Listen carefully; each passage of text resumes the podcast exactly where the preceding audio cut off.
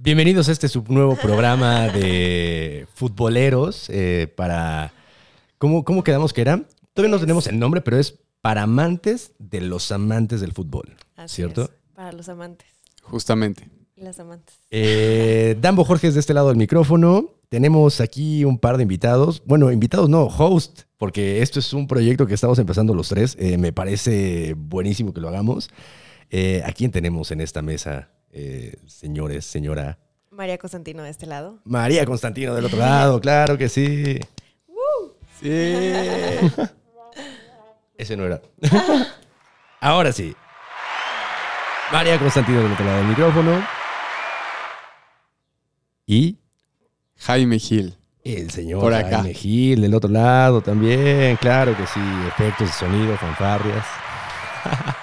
Muy bien, por fin, por fin estamos los tres. Por fin estamos los tres, nos tardamos un ratito. eh, pero bueno, justamente empezó eh, este, esta idea un poco en esta misma mesa, lo cual me parece increíble.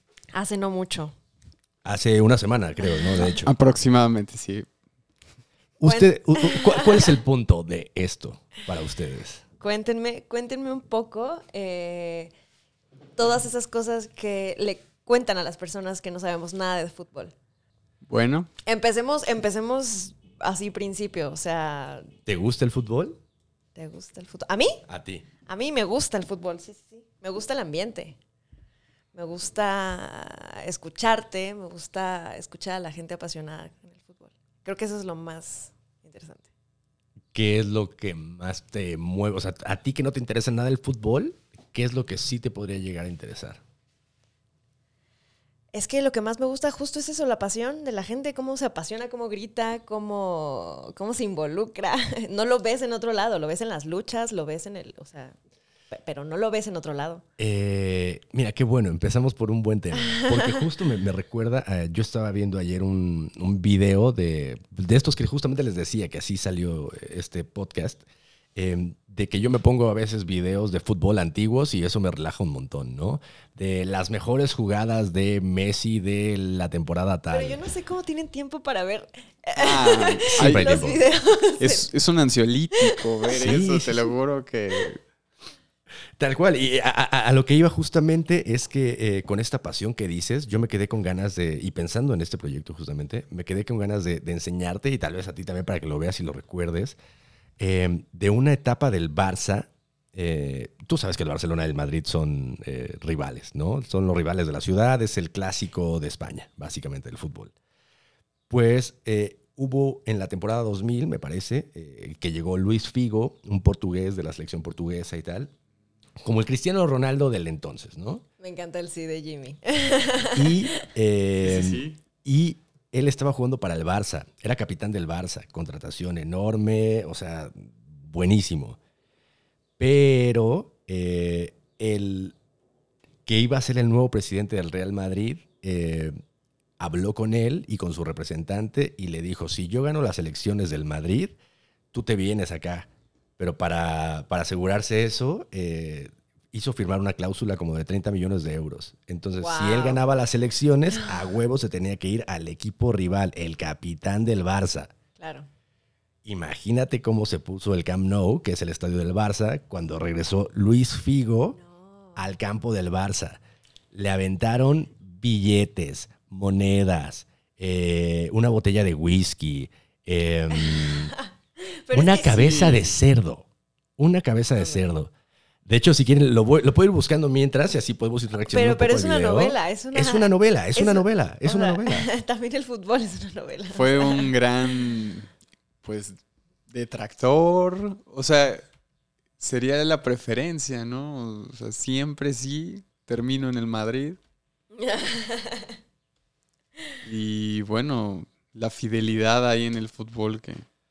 La, la- la fidelidad en general. Pero, pero, a ver, duda, o sea, ¿eso, ¿eso pasa en otros equipos? O sea, ¿pasa con, otra, con otros jugadores? O sea, suelen... Ha pasado, pero nunca se había visto algo así, por lo menos en el fútbol Como tan español. grande, ¿no? Ajá. Claro. O sea que hasta los niveles de decibeles ahí en ese partido justamente, o sea, rompieron récords y demás. Aquí tengo el video, vamos a ver si carga, prende tantito. Eh, pero sí, no, no- bueno, ¿tú- ¿a qué equipo le vas, Jim? Por cierto, yo no sé ni a qué equipo le vas. güey. Aquí en México, Aquí en Así, México sí, aquí en mi México abuelo sí. decía- En mi ciudad. Mi, mi abuelo decía, al que gane. O sea, yo le voy al que gane. Bien. Eh, Bastante bien melón, pero bien, bien, bien. Pues bueno, yo le voy al Cruz Azul porque parte de mi familia le iba al América. Ajá. Mi abuelo jugó ahí en el América un tiempo. ¿A poco? eh, por ahí de los 50, 60. Y el novio de pues una de mis tías, por molestarlo, que quiso empezar a irle al Cruz Azul. No, o sea, por fregar a su suegro. Decidió que el Cruz Azul era buena opción. Y de ahí, pues con mis primos y demás, yo empecé a tenerle gusto, amor a esos colores. ¿Y, y de otro país? De otro país siempre me gustó mucho la Juventus. ¿Por qué? Porque es un equipo, como todos los italianos, se suele saber que son defensivos. Eso que dices a mí me interesa mucho porque yo siempre he tenido la duda de o como por qué eliges un equipo. O sea, lo eliges por, por cómo juegan, Uy. por colores, por... Esa es muy buena. Sí, ¿Por qué decides? Sí, creo que esa simpatía primero de los colores. O sea, y, y yo creo que eso pasa cuando eres niño. O sea, como que ves algo Te que te jala mucho. claro. Y también eh, el tema, como, como decía, o sea, cómo juegan los italianos a defender y sobre todo como con mucha pasión, mucho cuerpo, mucha entrega. Claro.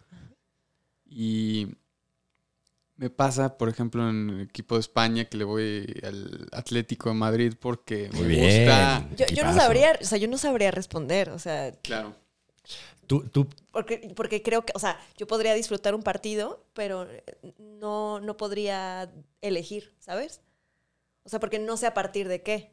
claro. Tendría que ver un montón como para decir, ah, ok, eh, creo que elijo Madrid o Barcelona. Es que, por ejemplo, hay, hay una anécdota chistosa. O sea, yo trabajaba en una secundaria que era hippie, en Coyoacán, como muy autogestiva, ¿no?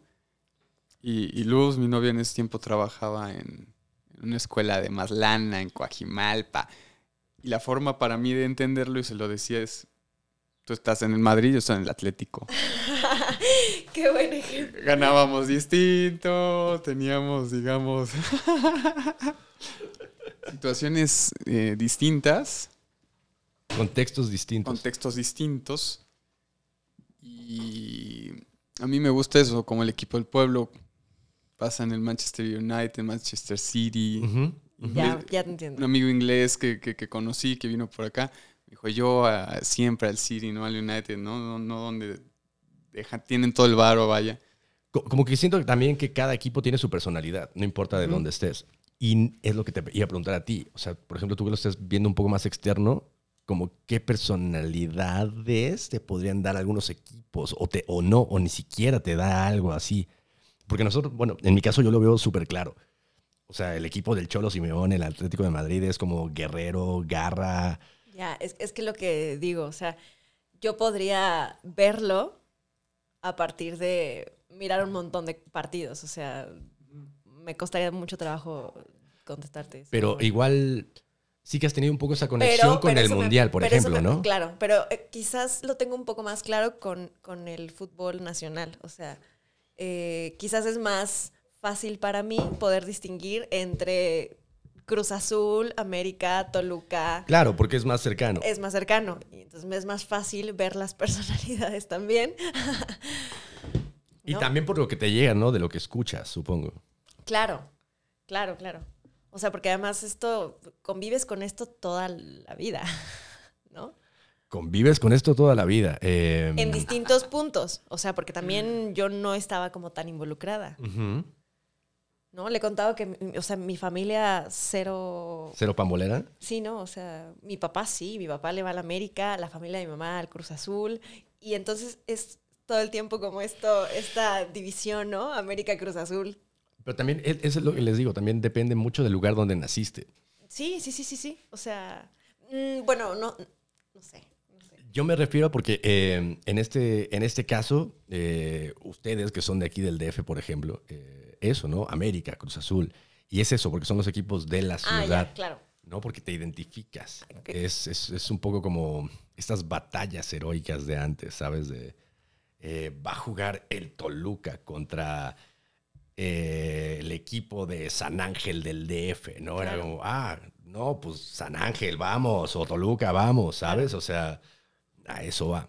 Pero bueno, antes de seguir ahondando más en estos temas, eh, sí que les quería enseñar este videíto justamente de, de lo que les comentaba de, de lo de Luis Figo eh, con su regreso a Barcelona con el Madrid.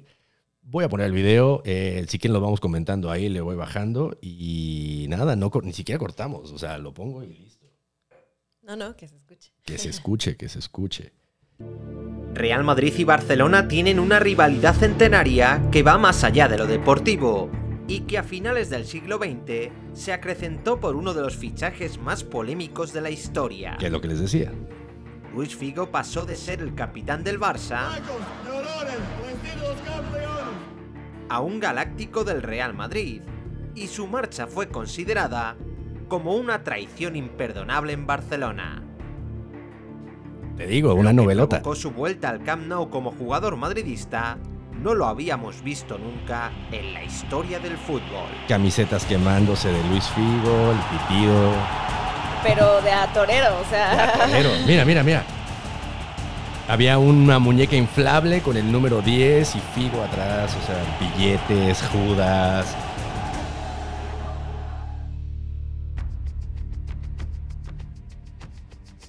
En el verano del año 2000, el Real Madrid acababa de ganar la octava Copa de Europa y, el de Sanz era el por entonces desconocido empresario Florentino Pérez. Que es el que les digo que es el, nuevo presidente. Parecía improbable que el aspirante destronase al presidente vigente, pero Pérez se había guardado un as bajo la manga. Luis Figo, capitán y emblema del Barcelona desde 1995, se sentía mal pagado por la directiva del club catalán. Que también sentirse mal pagado siendo futbolista, bueno, ya hablaremos de eso. Se encargó de buscarle una salida. Florentino Pérez fue de los primeros en interesarse por el jugador portugués y rápidamente cerró un acuerdo con su agente. El empresario se comprometió a pagar la cláusula de 10.000 millones de pesetas de su contrato con el Barça si ganaba las elecciones. A cambio, eso sí, se aseguró de que el compromiso de Veiga era serio y puso una cláusula de penalización de 30 millones de euros si alguna de las dos partes daba marcha atrás en el acuerdo. Que también justamente iba un poco, eh, y después lo pongo el tema para por si sale después en alguno de estos programas. Eh, sí, son un poco mm, como maltratados laboralmente los futbolistas, a mi parecer, a veces, como que son un poco los, eh, los que estaban en el circo romano antes, ¿sabes? Un poco, pero bueno, seguimos un poco. Poco y el vicepresidente y candidato Joan Gaspar. Aquí dice que se queda, se queda. Con las declaraciones de Figo parecía ponerse fin al culebrón, pero el 12 de julio, Florentino Pérez toma la palabra asegurando el acuerdo con su representante. O sea, literalmente son peones. sí, tal cual. Eh, con un sueldazo. Claro, pero bueno, o sea... Pero bueno, lo que sigue cargando el video, porque andamos aquí con el, este, con el internet de mi celular. Pero esto es, esto es dinero, esto es política. Esto es, dinero y política. ¿Qué, ¿Qué, qué, te parece de lo que has visto hasta ahora? O sea, que justamente es como este lado del fútbol que no se habla normalmente en los programas de fútbol, porque este no es un programa de fútbol. Pero es una novela tal cual. O sea, tú sabes todas las mafias que se deben mover atrás de todo esto. Justo en eso pensaba. Muchísimo dinero ahí. Muchísimo dinero. O sea. Es una novela para que ustedes ni el, dos. Que ni, el, que ni el jugador, que ni el jugador se puede eh, defender ni puede jugar donde quiera, ¿no? A los jugadores los mandan a jugar donde el dueño mande. Y es la ciudad donde van a llevar a su familia, donde van a vivir, donde se van a acomodar. Sí. ¿Y hablas para seguir con esto? A los anuncios. Pero sí, sigue, sigue, mi hermano, sigue, sigue. Sí, donde, donde se van a acomodar. Este, Es que no solamente te mueves, te mueves tú, ¿no? Sino se mueve toda tu familia y eso está cañón. Y también la cuestión de la comida, todo. Todo se modifica. Para las cuotas de socios de la próxima temporada. Ni Figo ni nadie pensaba que Florentino podría ganar aquellos comicios, pero aquel compromiso con sus socios fue tan fuerte que el 16 de julio se confirmó la sorpresa. Pero obviamente todo esto también está planeado. Es Florentino estrategia. Claro. ganaba las elecciones Claro. y Luis Figo, arrepentido por la que se le venía encima, llama a Gaspar para que asuma la penalización del contrato firmado por su agente. O sea, él no se quería ir. Ambas partes no llegaron a un acuerdo y el portugués se convertía en jugador blanco y en el jugador más caro de la historia del Ve la fútbol, cara, ve, ve la posición física, 60 incómodo. de euros. El 24 de julio posaba con la camiseta blanca y habría una herida eterna en el Fútbol Club Barcelona que a partir de Me encanta, entonces habría una herida en una de eterna. las peores etapas de Es su lo que historia. digo, cómo manejas el circo. Pasaron por una de las peores etapas de su Después, Fue historia. después. recibido con los Pues- brazos abiertos por el madridismo, pero el 21 de octubre del año 2000 tenía que regresar al Camp Nou con la camiseta del eterno rival. O sea, ¿esto. ¿esto fue hace cuánto tiempo? Eh, 2000, en el 2000, O sea, ya En- llovió. 21 años. 21 años. Soy portugués. Soy portugués. Le preguntaban, ¿eres madridista? Soy portugués. ¿Eres madridista? Soy portugués. Punto. La previa estuvo cargada de tensión. Le digo, camisetas la quemándose. catalana calentó el partido hasta puntos insospechados. Se repartieron billetes con el nombre del portugués y se preparó una pañolada sin precedentes. No, hombre, pobre. Después de una complicada llegada al estadio, Figo saltó a calentar a un campo que le recibió con una pitada descomunal. Desde ese momento, el estadio culé se convirtió en un infierno para Figo, que parecía un gladiador abandonado a su suerte en un coliseo que clamaba por su cabeza. Te digo, un coliseo, un coliseo.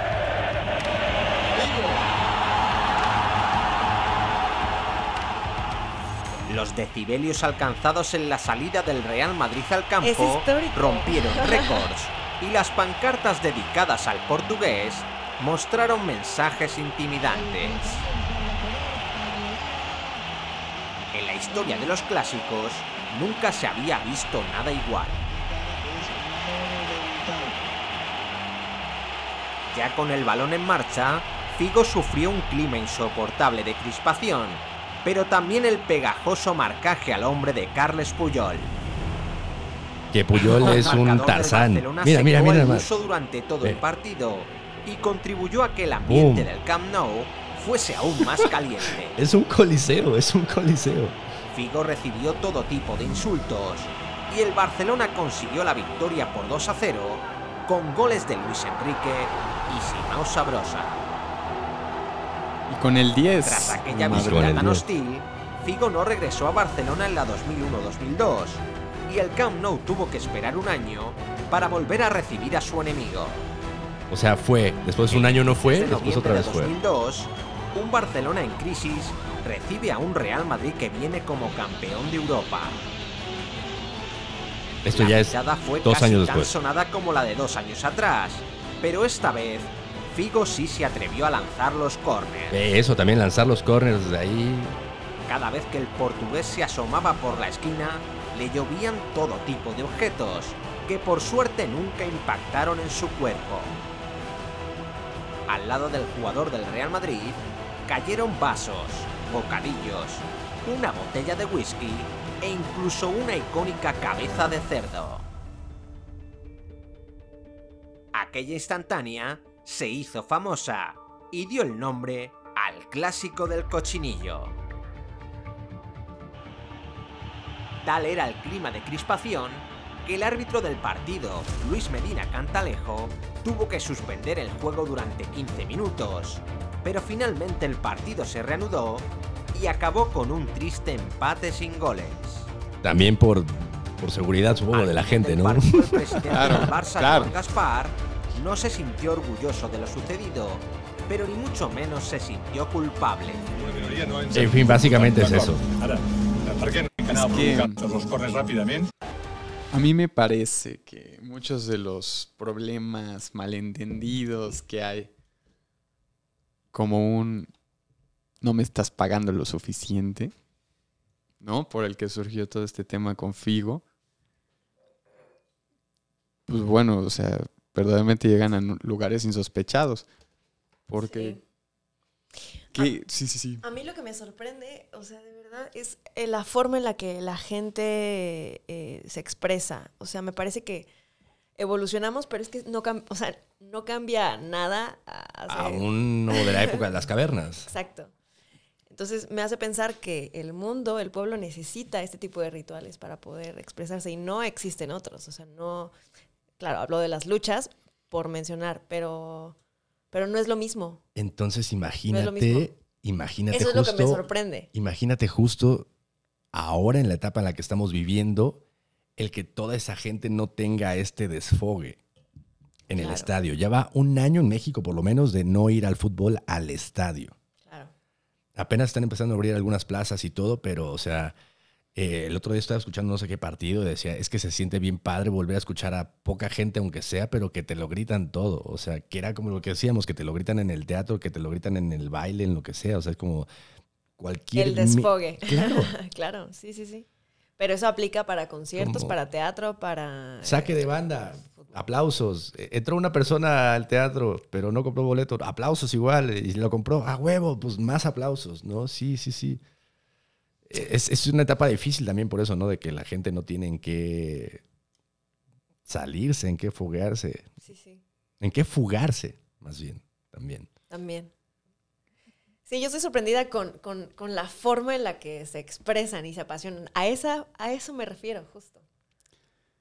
Y es que, exactamente, tienes un personaje ahí que queda expuesto a todos. Yo me pregunto cómo es que ese hombre llegó ahí. O sea, uno, un tiempo antes estaba feliz seguramente tomándose un café, feliz de ser el líder, pues el Barcelona.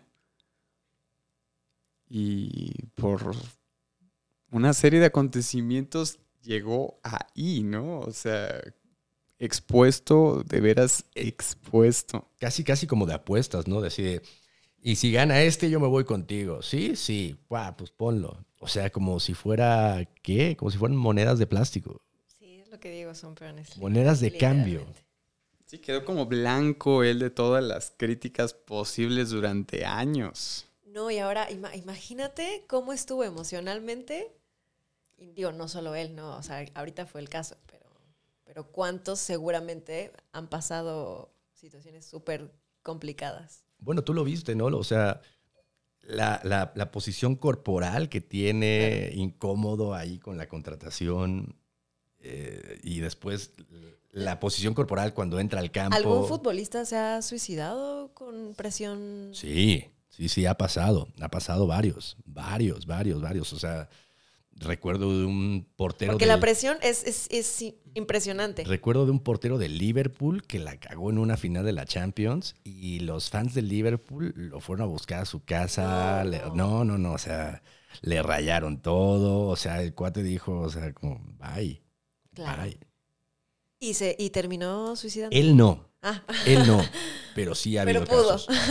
Sí ha habido varios casos. También el caso de este defensa Escobar en Colombia. En, el, Ah, en el 94. Déjame lo busco, sí, sí, sí, pero platica, platica, lo busco, lo busco, sí, sí. Colombia pues tenía una gran, gran selección en ese tiempo. Antes del Mundial del 94 en Estados Unidos venían de haber goleado a Argentina. Y bueno, un Colombia-Argentina goleando, ¿no? O sea, todo el mundo estaba vuelto loco porque Colombia pintaba para mucho. Entonces, dentro de los primeros partidos, pues no les va bien. Y en uno de ellos, el defensa, Escobar, mete un autogol madres.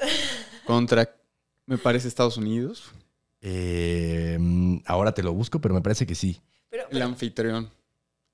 ¿eso hace cuánto tiempo fue? En el 94. Ah, 94. gracias. Resulta que este, este personaje, este defensa Escobar, se queda ahí, incluso ya después de que Colombia queda eliminado. Y pues lo, lo mandaron a matar. Wow. ¿Quién es? Parece que el que Pablo Escobar, o sea, Sí. ¿no? el, el el capo. De hecho, acabo de encontrar un video de lo que no sabías de Andrés Escobar, jugador que marcó el autogol. Pausa. ¿Cuántos años tenías, Dan, para... eh, o sea, 94, yo tenía cuatro años. Yo también. O sea, esto, mi pregunta es, ¿esto lo vivieron? O sea, o, o- claro, o después fue... No, después por futbolero. Creo que viví más lo de Colosio que lo de Escobar, pero Ya, fue el mismo ya, año. Es que, es que ¿Sí? me impresiona, me impresiona cómo lo tienen tan claro. O sea, la Sí. información, ¿no? Eh, Los datos así, mira. Por Ahora eso- pregúntanos de historia mundial y... Por eso Es- pregunto. ¿Quién sabe? un poco, un poco. No, también, también, también. Oye, pero, o sea, un poco con lo que dices. En una clase, en- hace algún tiempo, que habrá sido en la, en la carrera, un profesor nos pidió que hiciéramos una línea de vida con acontecimientos importantes. ¿Qué había pasado? ¿No? Ah, este año mi primera mascota, tal cosa. Yo puse todos los años de los mundiales.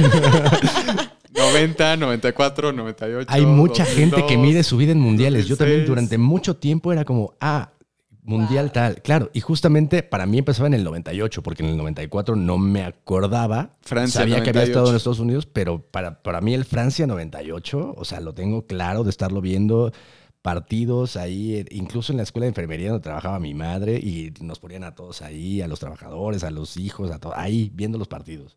Ya no, no, no tengo eso, yo sabes. O sea, para mí es como una información lejana. Francia 98, después cuál siguió? Ajena, quiero decir. Ah, Corea-Japón Corea, 2002. Japón 2002. Pero un- Exactamente. Una como anotación ahí del Francia 98. El peluche que yo tenía, o sea, como niño de 8 años, era la mascota del mundial, ¿no? El, el aguilita, el de... Futix. Yo lo tenía, güey. También una, una águila azul, hermosa, buenísima. Todos los compañeros tenían eso, ¿no? Los balones conmemorativos. O sea, fue un año en el que de veras, si eres niño y los demás niños están con eso, pues te toca vivirlo, ¿no? O sea, Los álbums de... Esos, los álbums de fútbol. se vuelve un asunto verdaderamente... Los álbums del Mundial. Yo me acuerdo del álbum de ese, el Francia 98, de Panini. que sí, de Panini, y me acuerdo que me gustó mucho cuando me di cuenta que salía Cardoso en, el en este...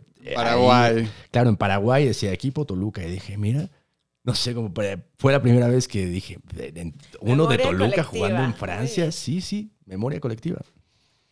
Y que verdaderamente hace que los niños puedan tener una integración con otros, que la mamá sepa qué comprarles, que, o sea, organiza cosas, ¿no? De cierta manera como, como niño en ese primer acercamiento de... Integra un poco.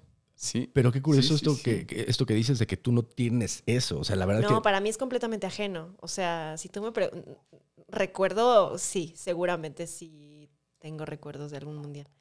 cada Pero, cuan- pero si me preguntas cuál, quién, No. no tengo esa información. Cada cuánto... eh, bueno, no, cada O sea, cuánto yo, lo- yo recuerdo que lo vi lo vi así como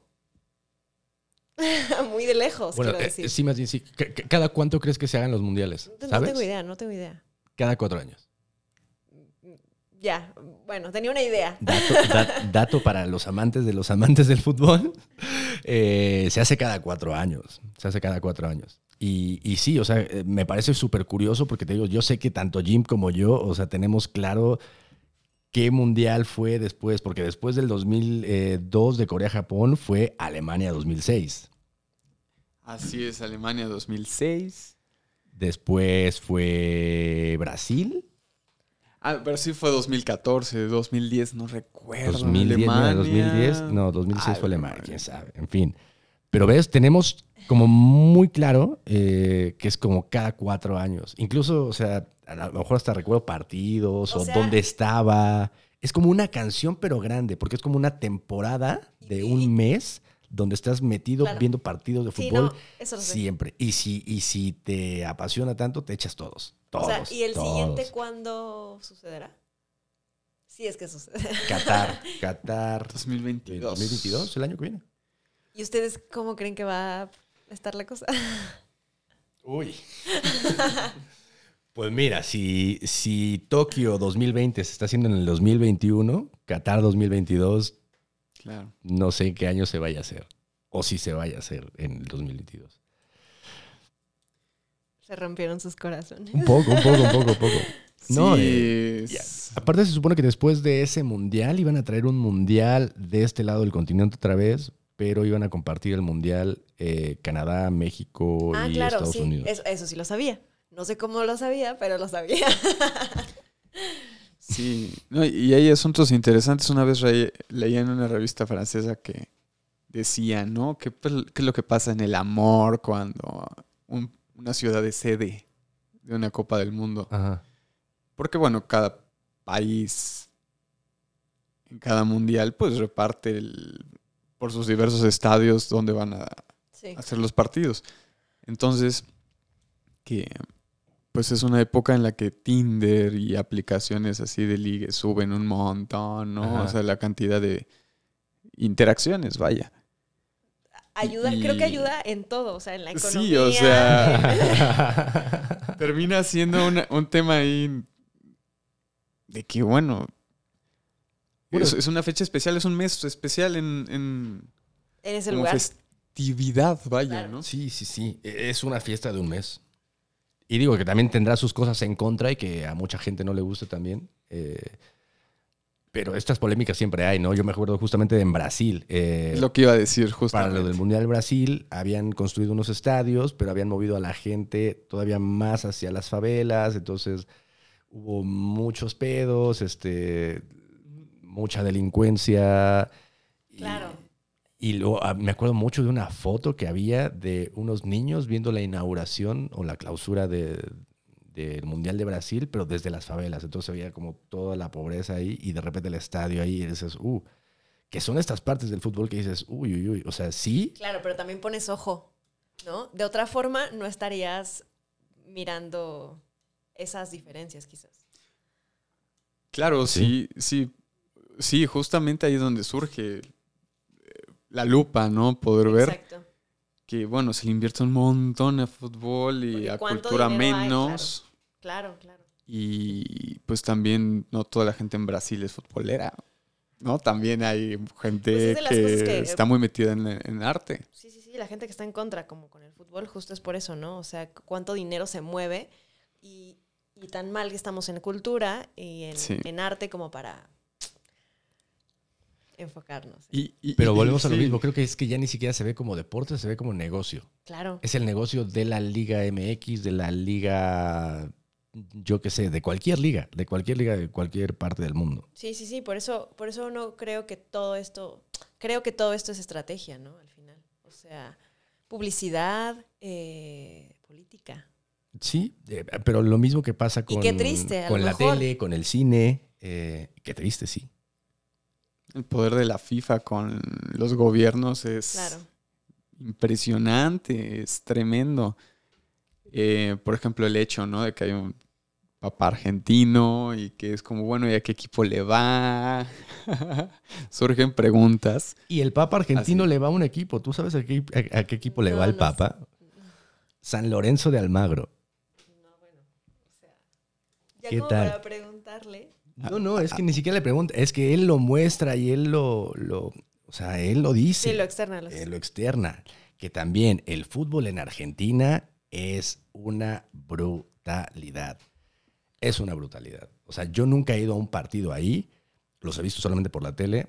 Eh, tuve el chance de, de estar por allá en el estadio de Boca, en la bombonera, y de imaginarme de eso lleno, vibrando, explotando. Uf. El Wow. Moya, el Moya fue un partido de Boca. Lo invitaron. También está muy cabrón ahí. Está tan cabrón los partidos en Argentina que, es decir, si yo soy de Boca y supongamos que Jim le va a River, si River juega en la casa de Boca, no pueden venir los de River porque saben que hay pedo. Está prohibido, prohibido. No. O sea, no pueden ir los visitantes al campo del otro. No es como aquí en México, no. De hecho, yo me acuerdo de, de una leyenda que decía ahí afuera del estadio de Boca, y mira que yo nada más fui a la altura ahí del estadio y todo, decía, prohibido entrar con cualquier, eh, con cualquier otra equipación de cualquier otro equipo de, de- de lo que sea. O sea, yo y yo tenía en Playa del Toluca ahí en la, en la mochila, y yo así pues estoy en el barrio de la Boca, eh, ¿Para me, la, me la voy a jugar tranqui, ¿no? Entonces... Pero sí, o sea, literal, eh, hasta en la parte turística está como cuidado solo eso. Pero los polis te decían, no, pues no te pases de las vías para allá, La intensidad así, en caminito. Entonces, era como, uff, sí, sí, la intensidad a tope. a tope. Wow. Es, qué impresión, qué impresión la verdad. Y el sentido de casa, ¿no? Es como te pongo límites. Sí. ¿Cómo sí, se te ocurre? O sea, tan solo un blanco con rojo, ¿no? Hay, de hay algo que, que, que- que- que se parezca a River. Y pues eso, que un lugar protegido y decir, vas a pasar unos 90 minutos infernales aquí como contrario, ¿no? Sí. ¿Tú, tú has ido a algún estadio? O sea, sí. Más a ¿Sí o fuerza no? que de ganas. ¿Eh? Más a fuerza que de ganas. Eh, Estadio Azul, el de los Pumas, o sea, el, UNAM y esta- el Estadio Azteca. ¿Ves? Los tres del DF. y Pero ya iré al de Toluca. algo. muy bien, ah, güey, vamos, vamos, vamos. Nemesio 10. Bienvenidos. El- eh, la bombonera lo recibe con gusto. Pero eh, te iba a preguntar cómo fue tu experiencia en esos estadios. El Estadio Azteca es el impresionante, o sea, es impresionante. Pero mi favorito es el de la UNAM. Ah, Eh, Primero, vámonos uno por uno. Ahora es uno por uno. que fui a ver, creo que era un clásico, que ahora no me acuerdo, o sea, mi papá me, me dijo que era un clásico y yo era una niña. Ajá. ¿Cuántos años tenías más o menos? no, yo creo que como 10 años quizás. Y fue tu primera no vez en un estadio. mucho. Sí, sí, sí, el estadio. Estadio Azteca. Eh, como ¿Y la qué- canción de qué- Calamaro. Como la canción de Calamaro. Como la canción de Calamaro. ¿Y qué te acuerdas? Eh, pues es que eso, creo que fue con lo que me quedé, con la impresión de los gritos, la emoción, la pasión, eh, ver cómo la gente se peleaba, llegar a casa y mi madre de que, pero ¿por qué fuiste? Pero es que me acuerdo que mi mamá se enojaba con mi papá porque decía, ¿por qué expones a, a Marijón, no? O sea, cosas así. Entonces yo, lo, yo, yo veía el fútbol como, no, hay ahí este, Peligro. Peligro, ajá, exacto. Y así, así lo llegué a ver muchos años. Y de- Ya de- después los otros estadios fue en plan adolescente, novios y demás. Ujú. Y era distinto, quiero decir. Pero, pero muy padres. Muy padres lugares. ¿Y qué fue lo que más te impresionó? ¿Qué, qué- qué- qué- recuerdas de esa niña entrar Ahí al Estadio Azteca? Fíjate, ah, bueno, el Estadio Azteca es, eh, pero es que es inmenso. Pero lo que me impresionó, y creo que fue a partir de ahí, de- pude tipificar como la gente del fútbol, ¿no? O sea, a partir de un estadio y a partir de la gente que llegaba, ¿no? Es un tipo de personas, clases, o sea, es que está muy marcado, es muy marcado. O sea, puedes ver a una persona llegando al estadio es- Azteca y una persona, las personas que llegan al, al- al- al de la UNAM, ¿no? O sea, es, son personas completamente distintas y perdónenme, ¿Cómo, cómo? Porque yo, por ejemplo, yo nunca he ido al de la UNAM. no hombre, es, es que no sé cómo describir a la gente, pero es distinta, es distinta. Eh, eh, distinta a la del azul. Me, eh, sí, me das la razón. Sí, el ambiente también, que siempre decían, no, es que en el azul es muy familiar, ¿no? O sea, hay como que ni siquiera la porra es muy acá brava, pero en el, en el DCU bastante intenso. El DCU es intenso. y a las 12 del día. Pero además, yo, y- yo escuchaba como porras distintas, lenguaje distinto. Eso Em, justamente.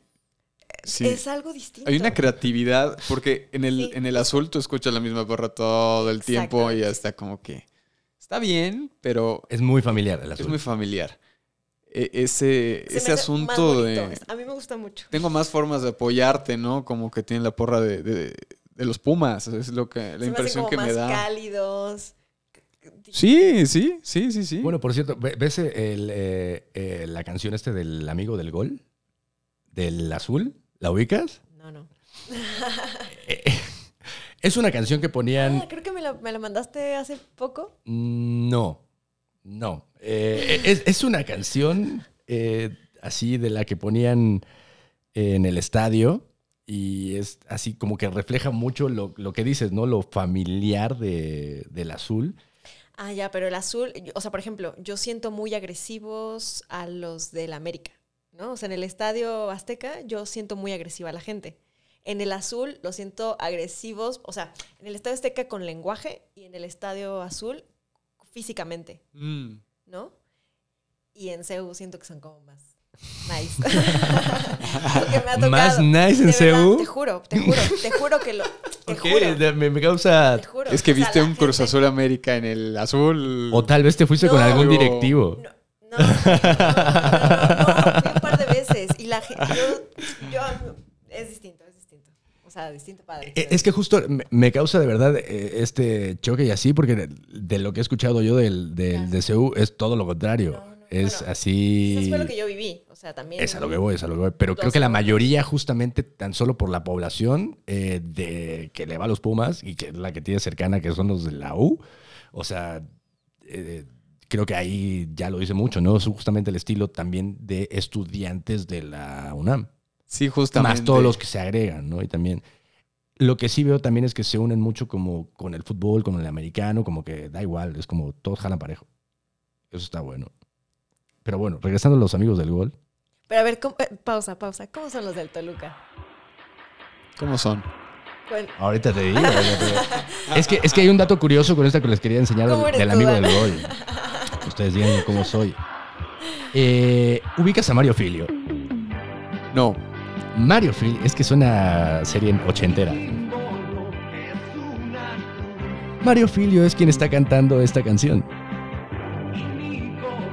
Pero dile quién es Mario Filio. Mario Dinos Filio, Mario Mario Filio, para que no lo ubique, es un tremendo locutor, grande, grande, eh, actor de doblaje, voiceover artist. Eh, hace la voz de Miss Piggy, de mm, Jaimico, eh, de El de la... El amigo del gol. El amigo del gol. Así es. En fin, Esto, esto, esto era del azul. esto es todavía del azul. Todavía. Todavía. Con razón. Es a lo que voy, es muy familiar. Y eh, la- a la pregunta de, obsoleto. Un poco.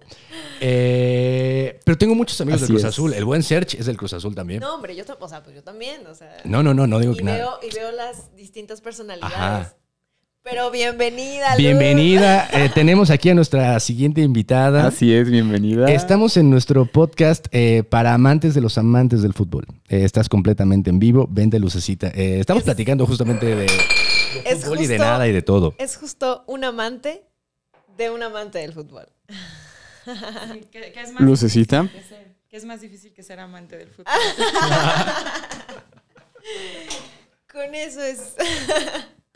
Pues eh, eso, les estaba diciendo, en cuanto a la- lo de la pregunta, ¿cómo somos los del Toluca? Eh, también es un estadio bastante familiar.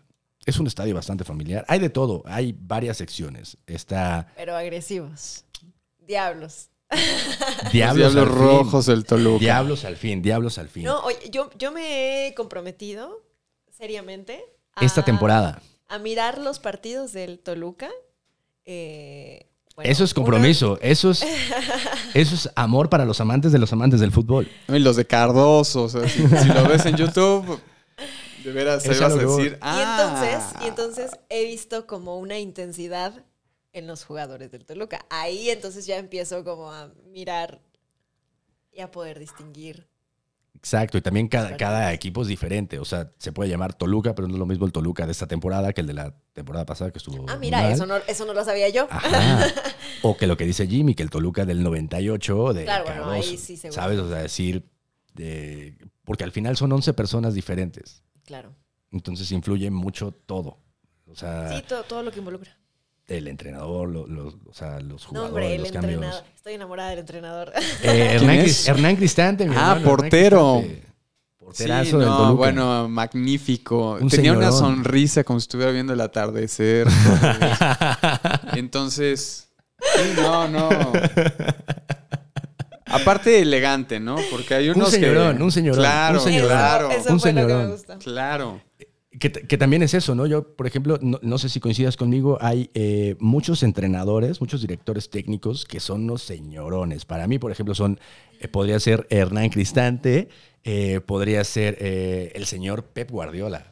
Pep Guardiola es un señor... Obvio, Señor. ubico el nombre. No lo conozco. Jugador del Barcelona, ex jugador del Barcelona. Quiero decir, físicamente no lo ubico. Pues a mi hermana le gusta un montón. Cuando me fue a visitar a Barcelona se llevó sus postales de ahí del Pep Guardiola. Ahorita estamos buscando una fotito aquí. Lo vas a ubicar en dos segundos porque lo has visto. Un tipo elegante, lo escuchas hablar, cuerdo, eh, muy, muy, muy, muy, muy Pues sí. interesante. ¿Coincides? ¿Coincides Coincido. con mi hermana? Sí me lo quedo, dice la señorita Constantino. Uno para comer aquí Eh, eh, me encanta que busque más fotos, a ver si no tiene otra por ahí. este, la señorita María juntará las fotos eh, favoritas del señor Pep Guardiola aquí en el, en el link. Pero eso, la, verdad que eso, tú lo escuchas hablar y es cómo transmite, eh, dices, claro, con razón ha sido tan ganador por todo lo que sabe. Ha escrito libros, Ya, bueno.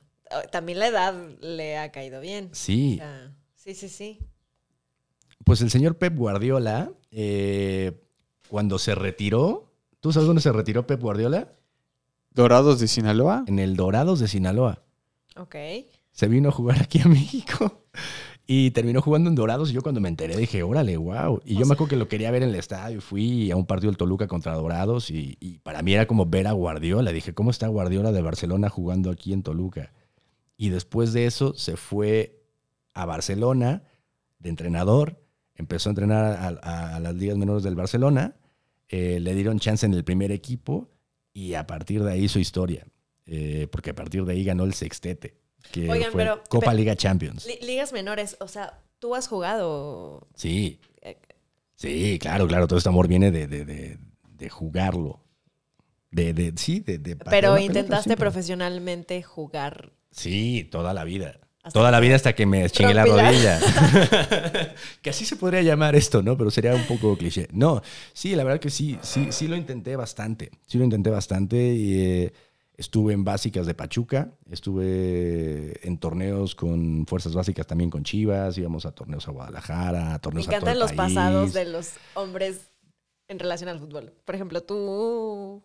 Bueno, yo, por influencia de mi familia, mis primos, que, que querían igual siempre, ¿no? Ahí jugar en el Cruz Azul o en el América. Eh, ¿Y tú te fuiste a probar, güey? pues yo estaba ahí en la Noria, ahí en Cruz Azul desde muy pequeño. La Noria. Sí, en Xochimilco. y verdaderamente pues, le dije a mi mamá, tienes que llevarme y me llevó. Yo de seis años tal vez. Entonces tuve juegue y juegue ahí buenos años. Y después pues cosas de, de la escuela, oye, bueno, ya no va, ya no vamos a ir diario, ¿no? Yo igual tampoco como que quería entrenar tanto, no me gustaba el entrenamiento, me gustaba ese tema que yo creo que muchos niños han de coincidir, también muchas niñas, de jugar en la calle, o sea, o de jugar en, el recreo, de sí, sí, o sea, verdaderamente agarraron eh, pues todo lo que se ha visto, ¿no? Una botella, de lo que sea. ¿Han jugado con mujeres fútbol? Claro. Sí, Qué no, hay bonito. unas que juegan increíble, ¿no? O sea, que... Uf. que- Qué, qué maravilla. no, y verdaderamente, Hay unas bien Eh, leñeras también, ¿eh? sí, y Como Puyol. sí, que dices, bueno, el cabello no le molestan los ojos, pero muy, muy bonito. Yo recuerdo mucho esto que, que decía Bob Marley, ¿no? Que pues el fútbol hay que, que- que- que- que llevarlo como una convivencia y que está, está bueno. Y así le entran todos, ¿no? ¿Y jugaron con niñas, o sea, con mujeres muy jóvenes o quiero decir ya recién? Eh, O sea, no es lo mismo Em, jugar en plan niños. Es que, eh, por ejemplo, sí jugaba en estos torneos que, que yo me iba a Guadalajara, por ejemplo, Copa Chivas, había, no sé si una o dos chicas en el equipo. Pero era un desmadre porque, pues claro, éramos todos unos pubertos, entonces a unos vatos les interesaban unas cosas, las morras también, pero al final lo que nos unía era el fútbol. Y, y se dio bastante chido, la neta es que las respetábamos un chingo, las cuidábamos un chingo y le entraban duro también. O ya, sea, pero es una gran experiencia poder compartir el fútbol con una, o sea, con mujeres, Sí, sí, en la Sí. cancha. sí, sí, sí. O sea, me acuerdo también mucho en los recreos, este, ahí en, en- en el Simón Bolívar, eh, de estar jugando en el recreo y, y- y- y estar jugando con, con así todos, todos, y de repente así las chicas que se querían meter se metían. Y me acuerdo de una de ellas que se llamaba Gaby, me parece, eh, terminó jugando ahora para el Toluca Femenil. Wow. Y Pero- dije, órale, está chido. ¿Tú, tú jugabas igual o tenías como ciertas reservas de que era una mujer? Tenía reservas en cuanto a no lastimarla, pero de lo demás, Seguías jugando igual. claro, Muy bien. obvio. Sí. Y es que... Porque también te las hacen a ti. Y dices, ah, Sí. espérate, espérate. Sí, sí. No, y, y, pues verdaderamente el fútbol tiene que ver mucho con engañar al otro con el balón, qué vas a hacer, ¿no? Si te lo llevas, si das un pase, si tiras, no lo sé. Qué bonito saber eso. Yo no, yo, o sea, Sí. me lo imaginaba, pero no lo sabía. Sí, te da mucho espacio a una elección, digamos, del instante, ¿no? Y el otro responde, dice, ¿qué, qué onda?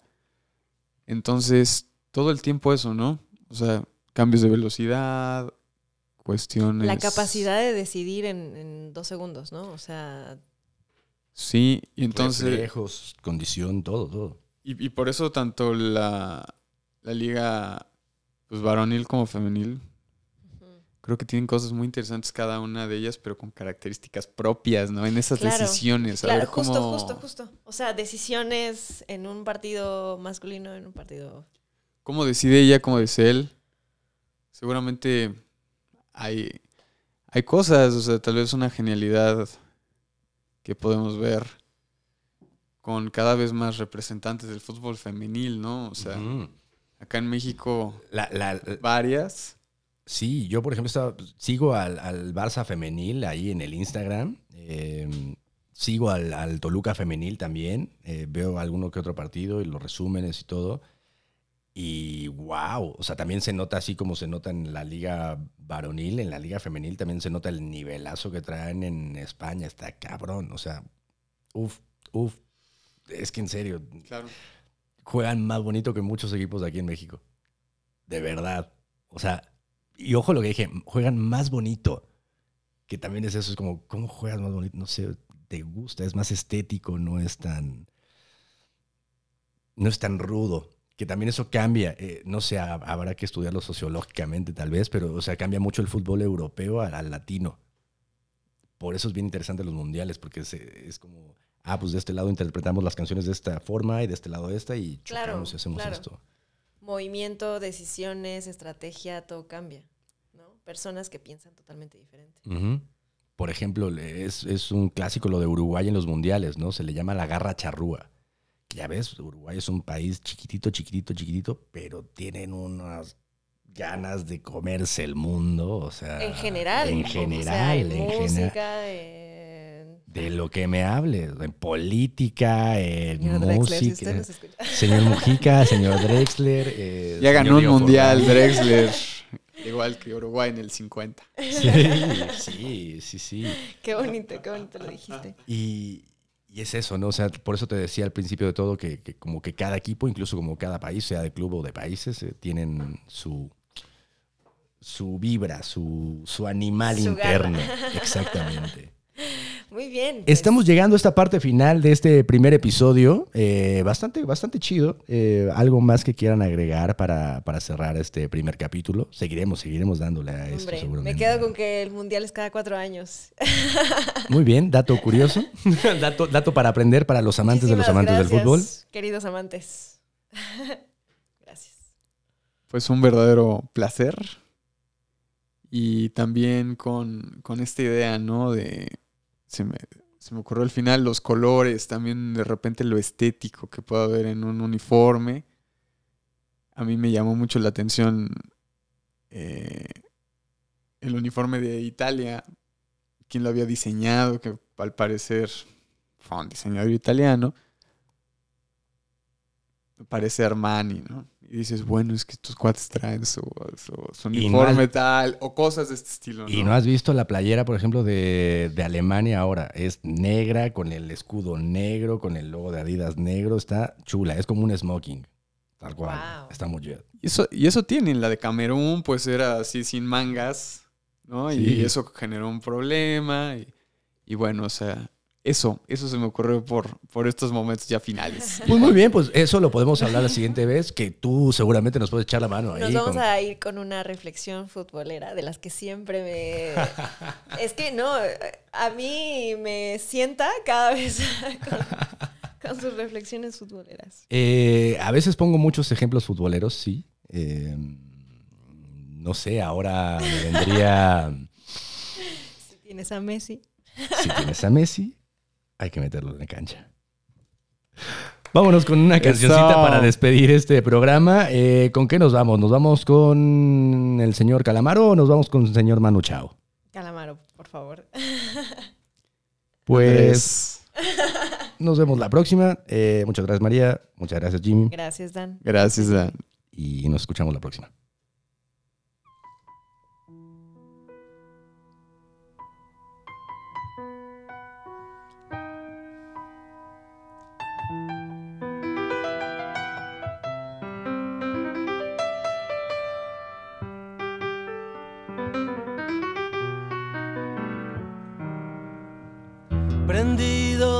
A tu botella vacía, esa que antes siempre tuvo gusto a nada, apretando los dedos, agarrándome, dándole mi vida a ese para avalanchas.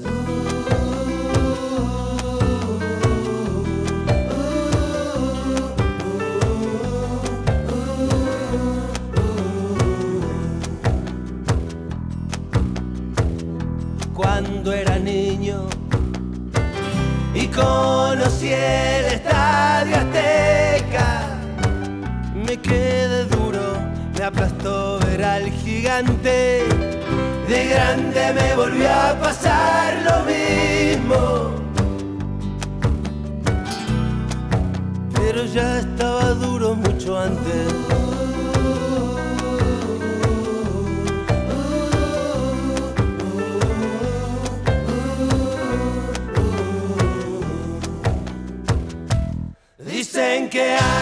Dicen que hay un mundo de tentaciones.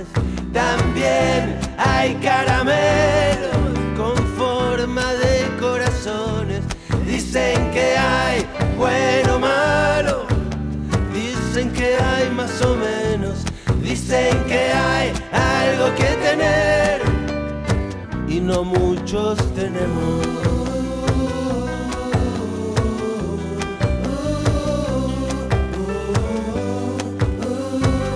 No muchos tenemos.